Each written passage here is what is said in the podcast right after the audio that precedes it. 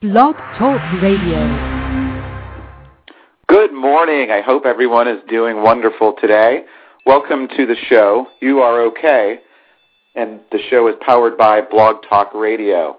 Welcome and thank you for being here. Mm, and I hope that everyone has taken the time today and every day to say thank you to someone or say thank you as you wake up and put your feet to the floor in the morning. The weather here today is just absolutely gorgeous. And Mara, how is the weather out there today? Good morning, everyone, and welcome. Oh my goodness, we're having rain, big raindrops. so it's uh, it's windy and rainy, and they're talking about power outages. So um, it's a very interesting time, but it's beautiful in its own way, I think. Y'all have gotten a lot of rain in the last month or two. Yes, we have, and everyone should be thankful because the Central Valley of California produces enough food to feed one third of the world and does feed one third of the world, and it can only do that if we have water. So, uh, on some level, it's a blessing uh, for everyone that we are having rain, although those who are getting a bit of flood are not real happy. Wow, that's amazing. A third of the world is fed from the California Valley. Yeah. I had no idea. I remember last year driving through and stopping at a little place. Uh, my partner and I always talk about this as we went with MJ uh, from LA to Sacramento, and we stopped in this place looked just like big strawberry patches going on for miles and miles, and picked up some strawberries there. They were the most delicious strawberries you could ever have, coming right off of the street there, right out of the, The strawberry biggest. patch. They were just wonderful. The biggest. Have you ever seen strawberries the size of your hand before? My gosh. It's, Oh, I know there are. There's it's it's crazy how big they are. Down in that area, there's a large Hmong population, and when I used to live in Fresno, I would literally thank the Hmongs around me for coming to the United States, although my heart saddened for them leaving their country. But I thank them because they brought us these strawberries. And twice a year, twice a year, there's a um, a production of them. Wow. Yeah, in the fall and in the spring. It's amazing.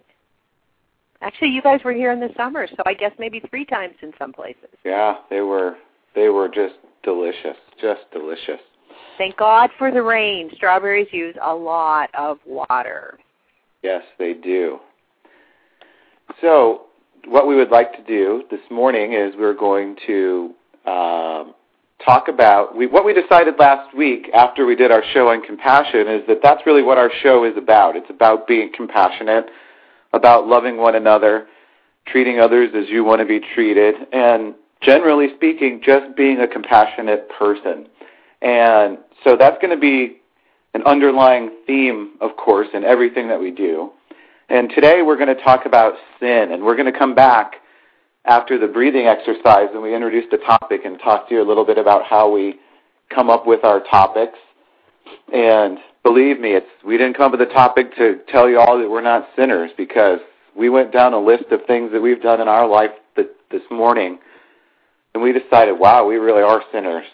But it's okay. We can be sinners because we can be forgiven. So, what I want to do this morning is open up with a quote that's from the American Way magazine from the American Airlines.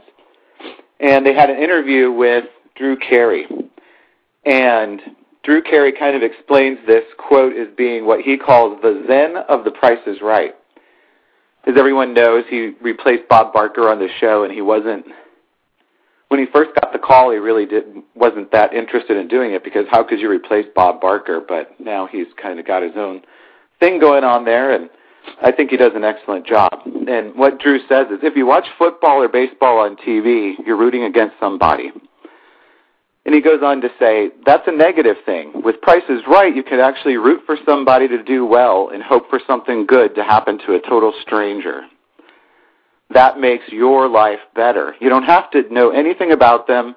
You just hope someone does well, and that benefits you because that positive energy will come back to you. How amazing is that that you can it really you do ro- root for people when you're watching The Price is Right. Quite ironically, I came home on Friday from Seattle where it happened to be very sunny and beautiful there as well, which is not the norm for Seattle. And when I got home, we were sitting sitting in the living room and kind of no one wanted to turn the channel. So Price is Right came on and Drew Carey was there.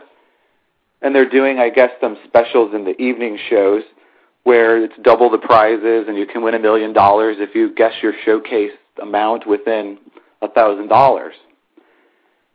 There was a young school teacher, very full of energy, full of energy, come running on the stage and doing somersaults and talking about his daughter and talking about all the kids that he works with. And you just wanted to root for him. You just wanted him to win. And he he won and he got up there and he got into the showcase showdown. And he won the million dollars. Ah!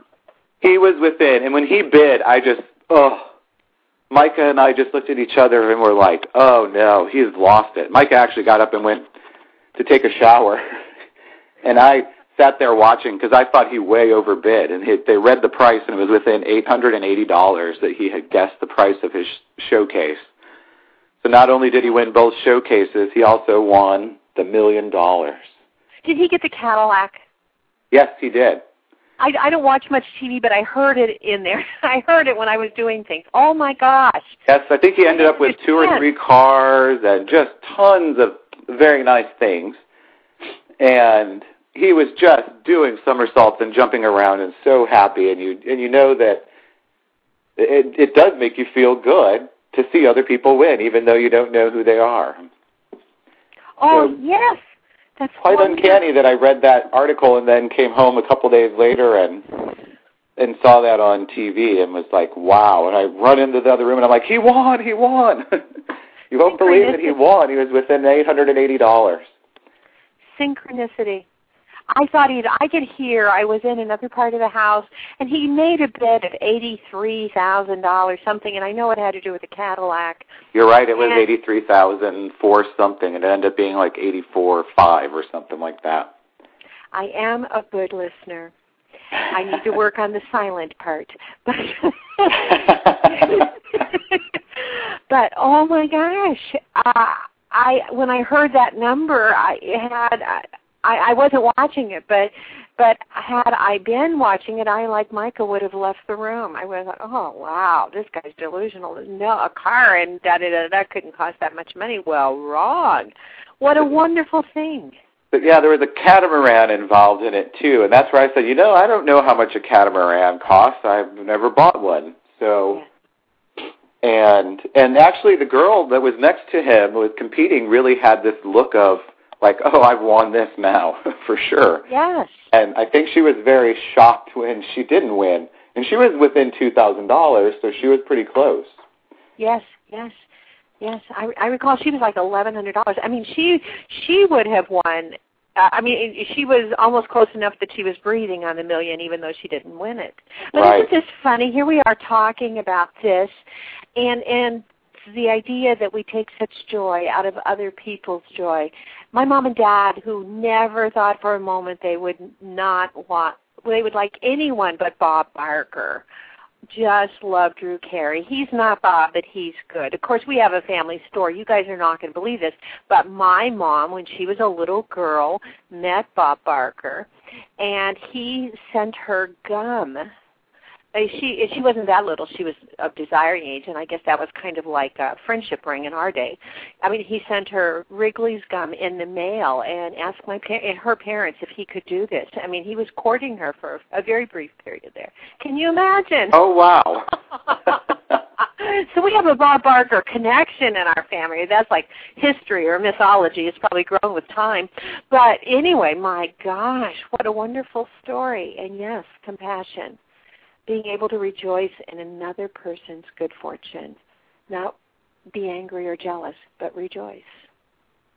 And I wanted to read a, a quote from the Tao Te Ching, which is is purported to have been written by Lao Tzu. And in verse or chapter 67, verse 67 is titled Unimportance.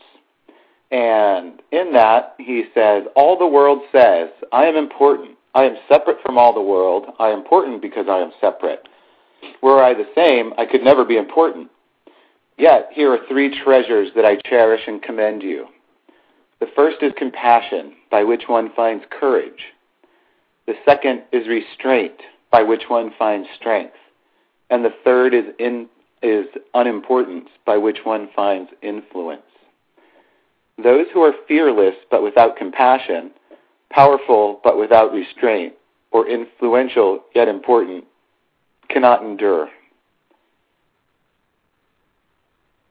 Wow. I have a doubt. It would be hard to live by, wouldn't it? Huge, huge.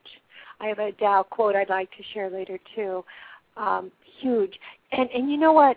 Very hard to live live by. And I have. We'll talk in a few minutes about just our difficulties we've had today, but I I have a beatitude, and you all know. And I'm sorry, I should know where they were.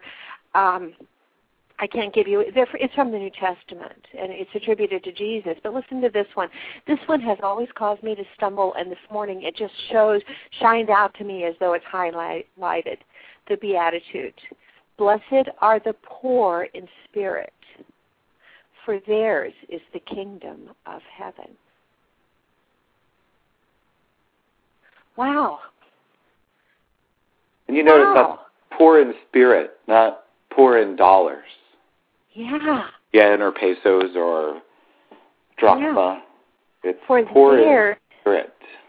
For theirs is the kingdom of heaven. People, does that sound like we're supposed to be sin free? Don't think so. Ah, oh, huge, huge. After Bob and I talked, I just had to look one. I kept hearing beatitudes, beatitudes, beatitudes in my mind. Wow. You know, I've never I've read the Beatitudes before, and and I think we had to memorize them in Catholic school. I'm sure a nun hit me on the hand with a ruler over it, but the um, I never interpreted it as poor in spirit. I always thought it as it's okay to be poor because you'll go to heaven. Yeah. Until you just read it, I always interpreted it from I, I, I believe it's like second or third grade that you know the poor people will go to heaven. Blessed so wow, that it does make a difference to read things again and again sometimes because you yeah. you get something different out of it depending on where you're at in your life. Yeah. Blessed are the poor in spirit, for theirs is the kingdom of heaven. That's an om or an amen statement about expectations and perhaps how much we put on ourselves. Or how much we allow others to put on us. Oh my gosh, that is so true, Bob. I have to say, you folks would not believe. I mean, I'm doing this mammoth search on sin because I'm sinful. I mean, I have. I don't think there's any I probably haven't done, and well, maybe I've never killed anybody, so I can say I've not killed killed anybody, and I haven't stolen anything since I was four years old. Although sometimes I steal people's energy, so maybe. But anyway, this morning I read this whole Catholic I'm not sure, dogma, doctrine, whatever. It was this long thing that is is about what sin is, and I don't even know how they could understand it. It was so convoluted and just huge, just gigantically huge. And I thought, oh my gosh, I would have to read it a thousand times to understand it.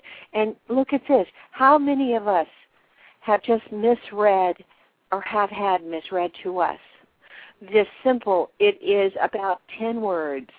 Blessed are the poor in spirit, for theirs is the kingdom of heaven. Wow. I was real glad when I was led to that passage after trying to make my way through. you know, I'm glad you got that passage too because that makes me feel better. Because uh, as we did, we talked this morning very briefly before the show, going, "What are we going to do?" why, you know, why did we pick this topic, and why did, or why did the topic pick us, and what are we going to talk about? Because we're we're sinners. We we can't be out here telling people not to not to sin, which is oh. totally not what we're going to do. But it no, made it a little bit uh, a little bit of a challenge this morning. Oh but I think gosh. with that, what we want to do is we want to go into our breathing exercise, and I'm going to do again like I did last week and practice uh, getting bringing everyone to center before we start our breathing exercise. And again, this this passage is from a book called How to Pray Without Being Religious, and it's written by Janell Moon. So, if, if you would, everyone, let's center ourselves so that we'll be centered and balanced. There is a seed in you that is your center. It is your spiritual center and is the place where your love sprouts and grows. It lies in the heart, in the deepest place of your being, where love is never ending. It is the place where love can find protection. Love can find its root. Love can find its wings to grow. This is your center. This is the place in you that holds heart with harmony. This is the place in which you matter. From your heart, you are centered. You are a, in a green, growing place of love. Love starts with you and shines its face on you. Love loves you. Love spreads to your neighbors, to the world. You are centered. You are love. You are centered in the wonder of love. Now we move into our breathing exercise, and today um, I'd like everyone to imagine that you're a flower, and there are these flowers that grow. I think morning glories, portulacas, maybe some others out there that open only during the day and they close up at night. So as we take our deep breaths today, think about the sun rising. Think about the lawn or grass with the dew is there and the dew is starting to dissipate. And as the dissipating dew rises, the flower begins to open up and open up and open up. The sun is coming over the top of your head and you have that full deep breath inside you. Now, as that sun starts to go down the backside, the flower starts to close and you're letting that air out of your lungs you're breathing out all of that negativity that's built up in your body. You're pushing all of that negativity back down into the earth. Start thinking about your prosperity. Think about how life is better now than it ever has been for you. Think about the balance that you find in the breath that you're taking. And just repeat that three times, or as many times as you can, as we listen to Be Still Thy Soul by Anil.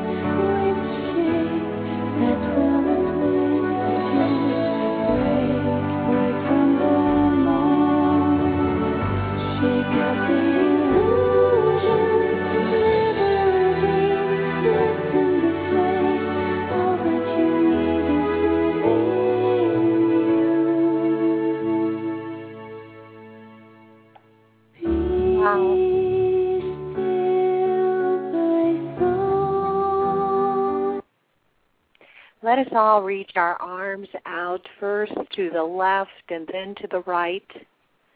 And let's join our hands together in spirit with those who are here now and those who will come later. Let's look around the world and start softening our gaze, our hearts, and our words. Being more careful about what we say and what we do as we start to embrace the world in love. Continuing a revolution of love. Recognizing that there is a duality going on here. That we are separate entities responsible for how we act, what we say, and we are also part of all that is. This mysterious thing called life. Let's send loving thoughts to people everywhere. Let's expand our horizons and our energy and start in visual visualizing, excuse me, taking down brick by brick by brick. The walls that are separating us each one from the other the judgments, the thinking that how you call God or what you call God or the process of getting to God matters. My friends, we, when we go to God, when we connect with God, we are all taking the same route. We are all going to the same place. The maze through which we travel may be different. The words we implore to gain access may be different but in the end, we all come to the same place. Let us encircle this planet with love, with our energy. No matter how many of us are here at this moment, there is enough energy in us to totally, totally encase this planet in love. And now we ask that the unity of all, that love, that God, speak to us today and help us to treat others softly, gently, kindly, and to treat ourselves the same way. And so when we fail, we treat it as though we are a small child learning to walk. We simply laugh, brush off our knees, learn a lesson, and walk better from that point forward. We ask these things in the name of all that is. And as together we take a deep breath, we unite with love. and we exhale all that is negative back into the earth. Om.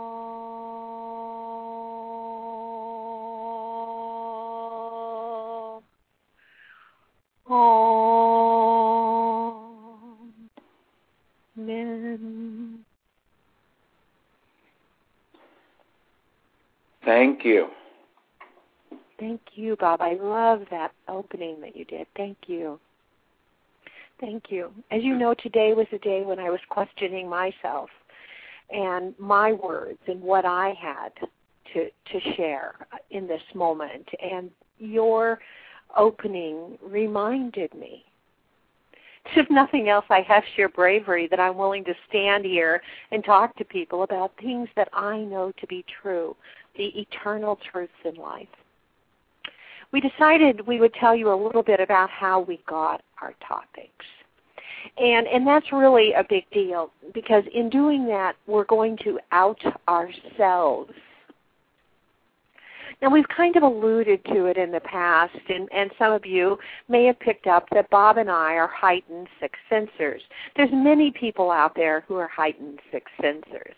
Bob and I came to this planet with an agreement that we would work together in soul form, but we didn't know each other at all. But we each have a connection to the other side that is very clear and very loud in our minds. We, I guess some people would say we hear voices, and uh oh, somebody may try and come and give me epileptic drugs, or alternatively put me in a mental hospital. But I have been connected to the other side since I was a little kid, a baby. I had a guide. His name was T, and I would call him all the time, and my mom recognized that. Well, T has passed now in my life, although he periodically comes back during low moments. And I have different guides, and those guides I call the guys. Now, there are lots of us who call our guides the guys. so I'm not unique in that. And I don't know if they're the same guys or not, but I do know this, that Bob has his guys and I have mine. And they're the ones who tell us what the program topics are going to be. They're the ones who actually led us to this radio program, that led us to working together on this, and that actually brought us together about mm, maybe five years ago out of nowhere. We met in Santa Fe in passing in a grocery store, and then suddenly one day, Mara the channel had a message for Bob. I had no true idea where that would take us. And certainly no idea that Bob would at times have reciprocal messages for me. And as time passed and we began to, to see the truth of the words the others delivered to us without pre contact, we recognized that we were a team. A duo that has come to deliver a message. There may be only one person that we talk to who will hear us, and there may be thousands. And the message, though, is not something that necessarily comes from within us. And that's was our struggle this morning.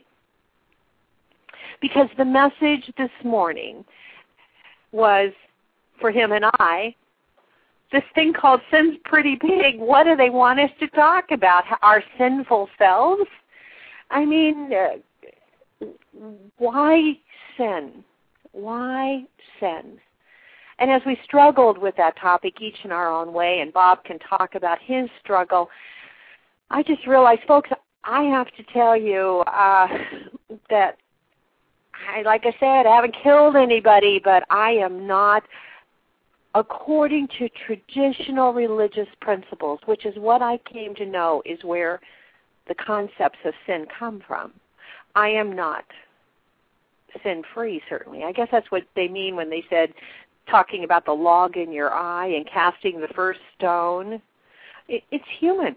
That's why blessed are the poor in spirit, for theirs is the kingdom of heaven. And interestingly, I came to know this morning that the concept of sin is really motivational. And it's almost a control technique. It's defined by religion in order to keep people doing the things the religion believes will keep them in control, which in the old days gave the religions power. And today we're going through a realignment because religions are realigning and it's creating a lot of terror and a lot of fear for established religions. I'm not going to get political on you, but it's creating a lot of fear that people are thinking that they can connect with the universe, with love, without having to go through any dogma or any set rules, without having to be perfect, without having to even strive for perfection. And what I read this morning called this realignment. Realignment. And I shared with Bob that no matter what I have done, unless I've hurt someone else, in the process of doing. I've always known that God loved me. Always, my whole life. I wasn't separated from God's love. What a blessing, huh? What a true blessing I've had. One time when I was studying to be Jewish, because I really thought the answer might be in Judaism without realizing the answer was in love, not dogma the rabbi I was studying with was an old Orthodox rabbi, just beautiful man, just taught me so much about love and life. I grew so much from those studies. But he told me something I had never heard before. And initially I didn't quite understand. He said, Satan is at God's right hand. I'm thinking, Satan? what is Satan? And then, what do you think Satan is, Bob? Satan. You got it. Satan is at God's right hand. That all of these life experiences that we have come to us from God, the duality, folks, the eternal, the mystery, opportunities, experiences, chances. And the rabbi was telling me they were delivered by, quote, Satan, or I always say the devil, D apostrophe E V I L, close quote, of evil. They are delivered to us and giving us a chance to choose. To choose. And I was going to give a friend the book Change Your Thoughts and Change Your Life. And I started reading it. It's about the Tao also, and I realized I needed to read it before I could give it away, and I would have to get him another one. So how amazing. Once again, remember Bob and I are connected as a team that we would both be led to the Tao today. How amazing. Because it's and not judgmental like religious dogma is. Exactly. It is not. Now, before I read to you what uh, Wayne Dyer said, I want to share with you the verse that he gets his message from. Under heaven, all can see beauty as beauty. And because there is ugliness, oh, excuse me, under heaven, all can see beauty as beauty only because there is ugliness. All can know good as good only because there is evil. I'm not going to read the whole thing. I'd like to share then what Dyer writes. Life. Live a unified life. Enter the world of oneness with an awareness of the propensity to compartmentalize everything as good or bad, right or wrong. Beauty or ugly are standards of the physical world, not the Tao. Now, I will tell you, in reading that Catholic dogma this morning, the one word that stuck out a lot was right. There was lots of right, the word right was there a lot. Contemplate the insight that duality is a mind game. In other words, people look the way they look, period. Criticism is not always necessary or helpful see the unfolding of the Tao inside everyone, including yourself. The Tao, the universe, love, God, the mysterious unknown. And be at peace with what you observe. Be a good animal and move freely, unencumbered with thoughts about whether you should be and how you should be acting. For instance, imagine yourself as an otter just living your otterness. You're not good or bad, beautiful or ugly, a hard worker or a slacker. You're simply an otter, moving through the water or on the land freely, peacefully, playfully, and without judgments. When it's time to leave your body, you do so, reclaiming your place in the pure mystery of oneness. That is what Lao Tzu means when he says, when the world is done, it is forgotten. That is why it lasts forever.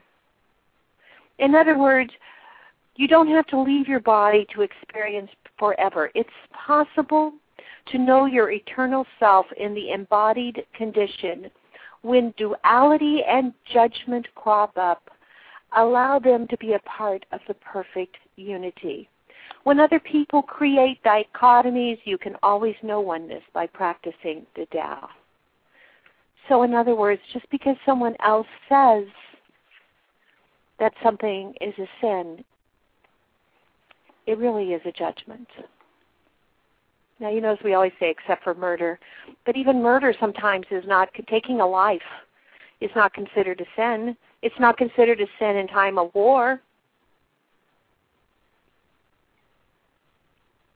Scary the violence. That's the thing that got me, and I'm afraid I am being political at this moment. But when I was working on this, I was bombarded by images of violence, anger, hatred, and in that realization, as I got up five times to light my incense, and to this moment do not have incense lit because it caused me such chaos. I realized the importance of the revolution we're leading here, the compassion for all. We don't have to approve of other people's actions, but we have control over whether we can show love, recognizing they are a part of us. And in those actions, they're giving us a chance to decide who each one of us is, what we value, and me, I choose love.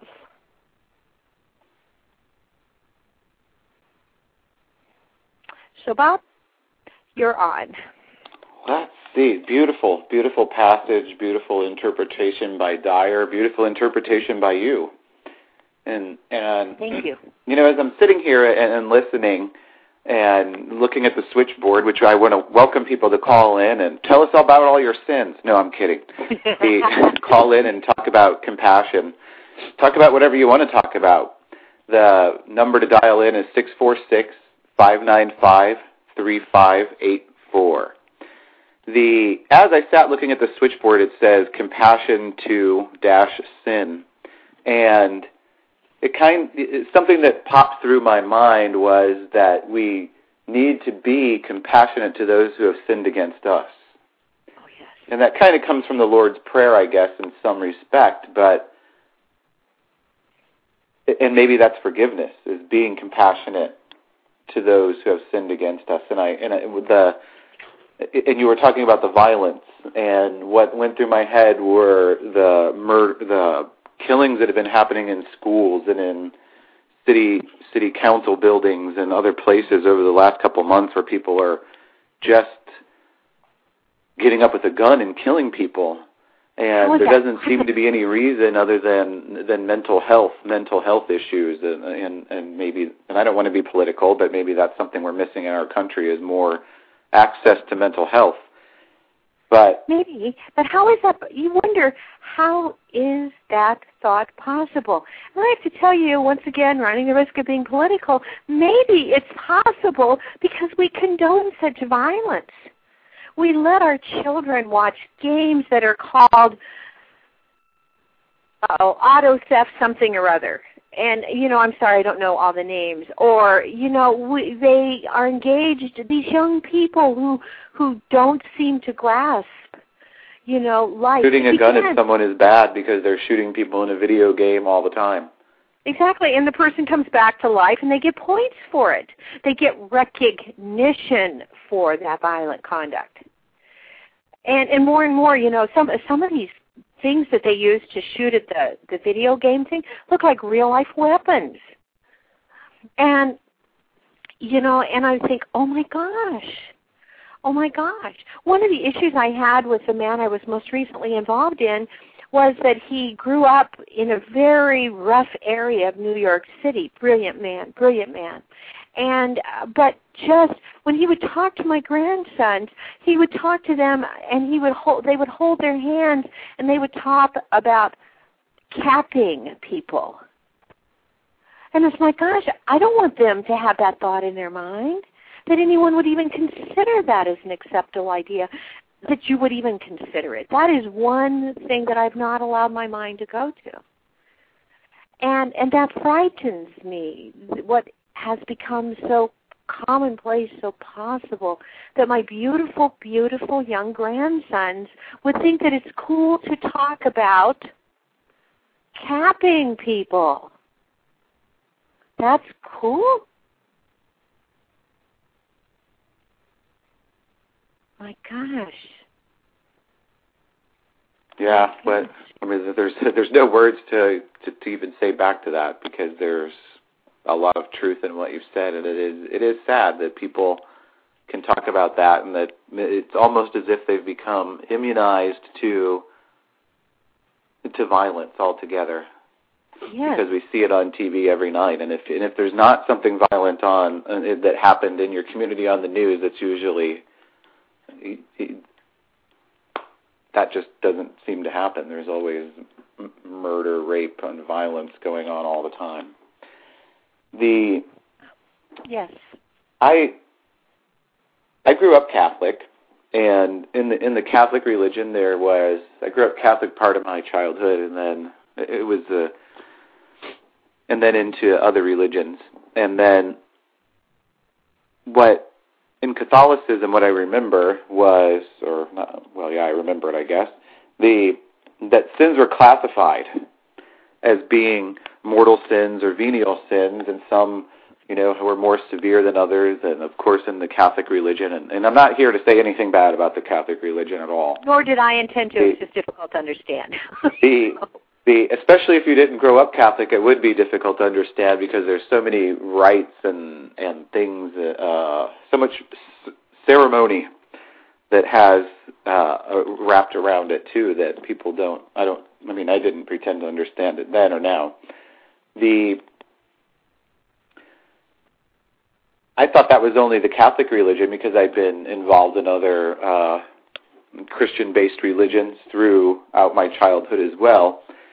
And in those religions, I never heard, you know, anything of being a mortal sin, a venial sin. It was it was a sin as a sin, and it's a sin against the Bible, or you know, or if you've broken a law that your country has, or that where your community has, because I believe somewhere, and I don't have the reference to it, that and, and it could just be something my dad said, not that it came from the Bible, was that you were to obey the laws of your of your of your land and if you didn't, it was a sin. But as I did this research, I found that actually in in the Jewish faith and in in Islam, there's also different degrees of sin.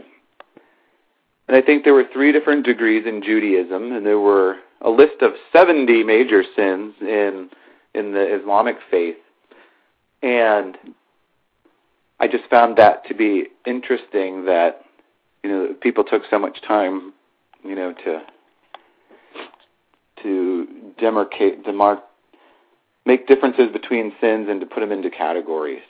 So. I decided I would just look up the definition of sin, and sin comes from the Greek word hamartia or hamartia, and the literal translation of that word is missing the mark, which is something that my partner says all the time of, of people and of me and of himself as well. They miss the mark.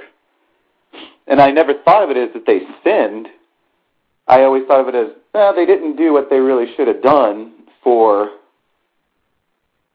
humankind or for what, what the circumstance was. So if I would have done something that was self-centered, he'd say, "Oh, you missed the mark there. You didn't take in, you know, these other people into consideration." and I thought about that and and, and thought of a uh, bow and arrow and a target, and that okay, there's kind of degrees that you're shooting the arrow and you can hit the bullseye in the middle, or you can hit you know in other areas, but you know you could totally not shoot onto the target at all and have missed the mark. And it's not that we necessarily didn't try. It's just something happened. The wind blew, and that arrow kind of moved over to the side and didn't hit it. Or we may not have as perfect eyesight as we think we have, as good as we we may not. There's good. And we may not have it centered. My my youngest daughter was really good at teaching me those lessons about how sometimes words that we say miss the mark when we're trying to show that you know I don't think that way. For instance, if I may give an example, um, I used to say I don't see color. And I know lots of people say I don't see color. My black friends, my daughter taught me, and I don't say that anymore. But my one day, my black friend said, because I was telling her about my experience with my daughter and how I've learned that, that that's not really the non-judgmental word that I say. And she says, "Yeah, how could you not see I'm black? I can." And so it carried with it like a almost a lauding of myself. You know, I'm I'm so good here. I don't look at people and see color. Of course you see color. Of course you see color. What I was trying to say was that I love all people equally. And I realized I don't need to say that. I need to live that. And and so many times we use, uh, you know, we may miss the mark because we don't have a good scope on it, good scope on the center. Or as you and I were talking this morning, um, there are things that we do perhaps innocently to take away someone else's energy, someone else's sense of accomplishment and well-being. Example, uh, I'm people who correct other people when they misspeak. What's the point? The the the effect is to is you think you're helping them. Maybe it's better to say nothing because really all you're doing is showing you're smarter than them. And and by doing that, have you missed the mark? Sure you have. If the mark is to glorify man, if the mark is to live in love, if the mark is to love all as you would like to be loved, do you want your words corrected? No. Nope. And it's kind of too. I was thinking back to the quote from last week that that I had on Confucius when he was talking about thinking and thinking was in the gut. That it was intuition, really, is yes. my read on it. Yes. Is that we let intuition when we don't listen to our intuition, it takes us off the mark or doesn't allow us to hit bullseye because we haven't followed what we really think that we need to follow. Yes. What we not that we think that we need to follow. It's what we know we need to follow, but we try to think our way back out of it. Yeah. By yeah. trying to rationalize things ten different ways. The so sin is simply stated, I guess, is missing the mark. And missing the mark is not doing your best when you know that you could do your best, not being your highest self, not taking into consideration others that are around you, or and, and in fact, as you said, stealing other people's energy, where you know you you don't stop to listen when someone's telling you a story and you start butt in and start talking about something else about you instead of listening to them and i think as you've said many times listen and silent have the same words in the, are the same letters in them so you have yeah. to be silent to listen and you have to listen to be silent and yeah. we don't always and we miss the mark when we don't do that whether it be loved ones, or whether it be uh, someone that you work with that is trying to express something and you cut them off and, t- and start telling them what to do instead of listening to what their issues are, even though you've at least I know in my case, sometimes I don't listen to the whole thing and just start saying, no, you need to do this, this, this, this, and this, and don't take into consideration what they may have to say regarding what X issue. Yeah, you know, and that's so true. Thinking just in my daily life, um, how when there have been times when I have uh, been talking about my game plan for a case, and I've been interrupted by someone, and they proceed to tell me their game plan, and in the process, my game plan became their game plan. In other words, they said the very things I was going to say, and I know how I felt during those times. Like something was stolen from me. Now, granted, maybe it was an ego thing, a recognition thing. Who knows? But you know, I letting didn't your ego get, get in the way, though, is is missing the mark. Exactly, exactly. And so, in those times, I think, oh well, and I work to say, oh, what's in, what matters is that we ultimately do have a game plan. And so, really, what this involves, this concept that Dyer was talking about, this compassion that our guys want us to talk about in, in terms of sin, is not missing the mark. I love that so much more.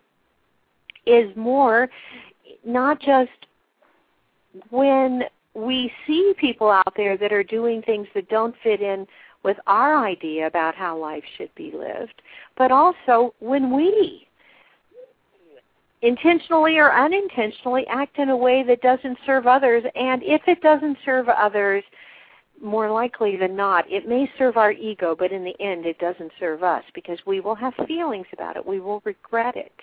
Now, there are some religions that say we will have karma.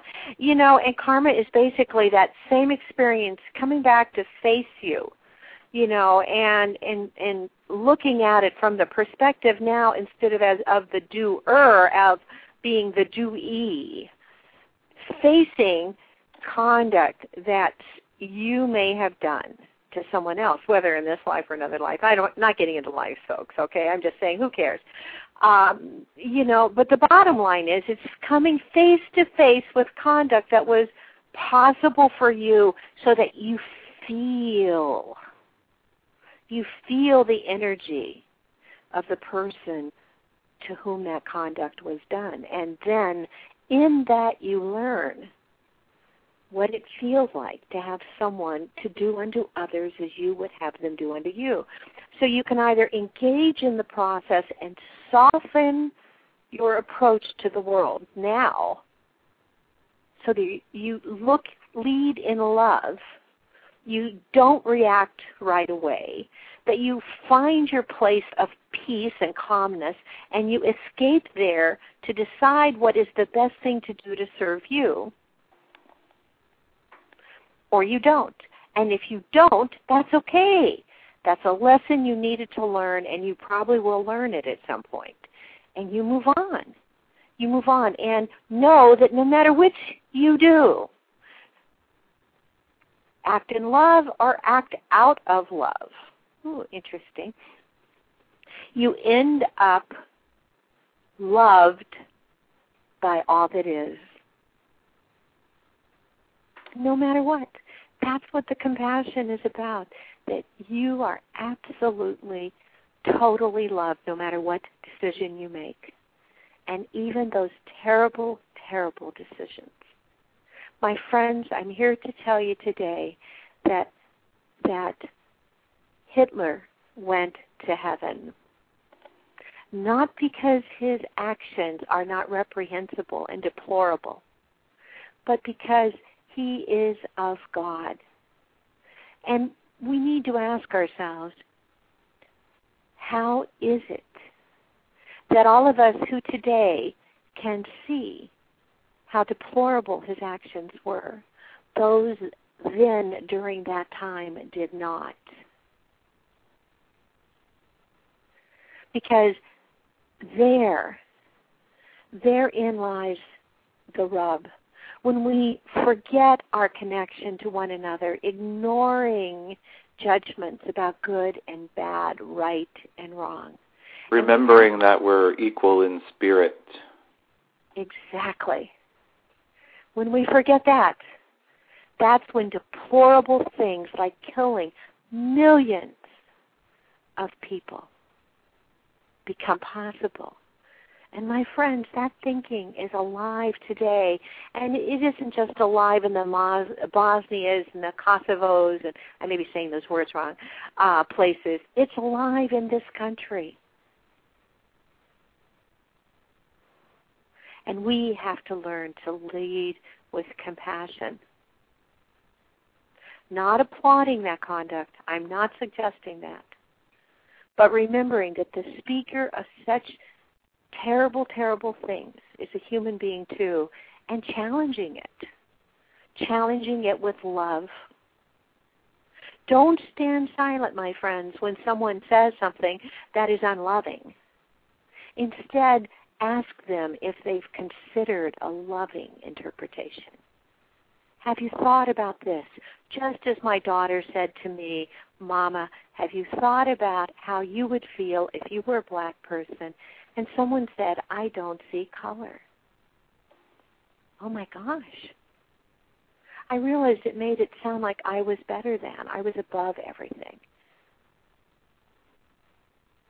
And I decided to lead with love. Let my actions be governed. Less words, more deed. And compassion is an active, it's not passive it's not something that you can just define and say that you're going to do. You actually have to work at it and do it. And when you fail, stand up again and move forward trying again. And to close out the show today, we thank you all for being with us and we wish you a, a blessed week and may love enfold you. And we're going to close. I'm going to dedicate this song to Mara. It's by Detlef Schwerter and it's called Rainy Days. Oh, thank you. Namaste, my friends. May peace be with you and may love, the name I give to God, enfold you.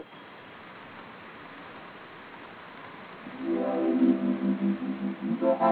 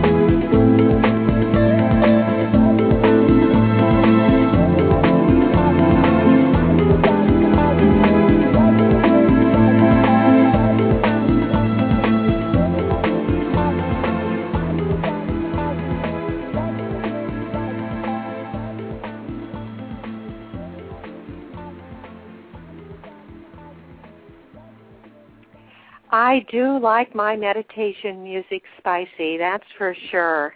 Oh, I, I thought it was great energy for a rainy day when you're in the house and you kind of have that going on in the background, and it just gives you some energy to to get some things done around the house and not just mope around because it's raining outside. I agree with that too. I don't know. There's something about Detlef Schwerter that just amazes me. Well, we have the final seconds. Have a good week, friends. See you on Tuesday.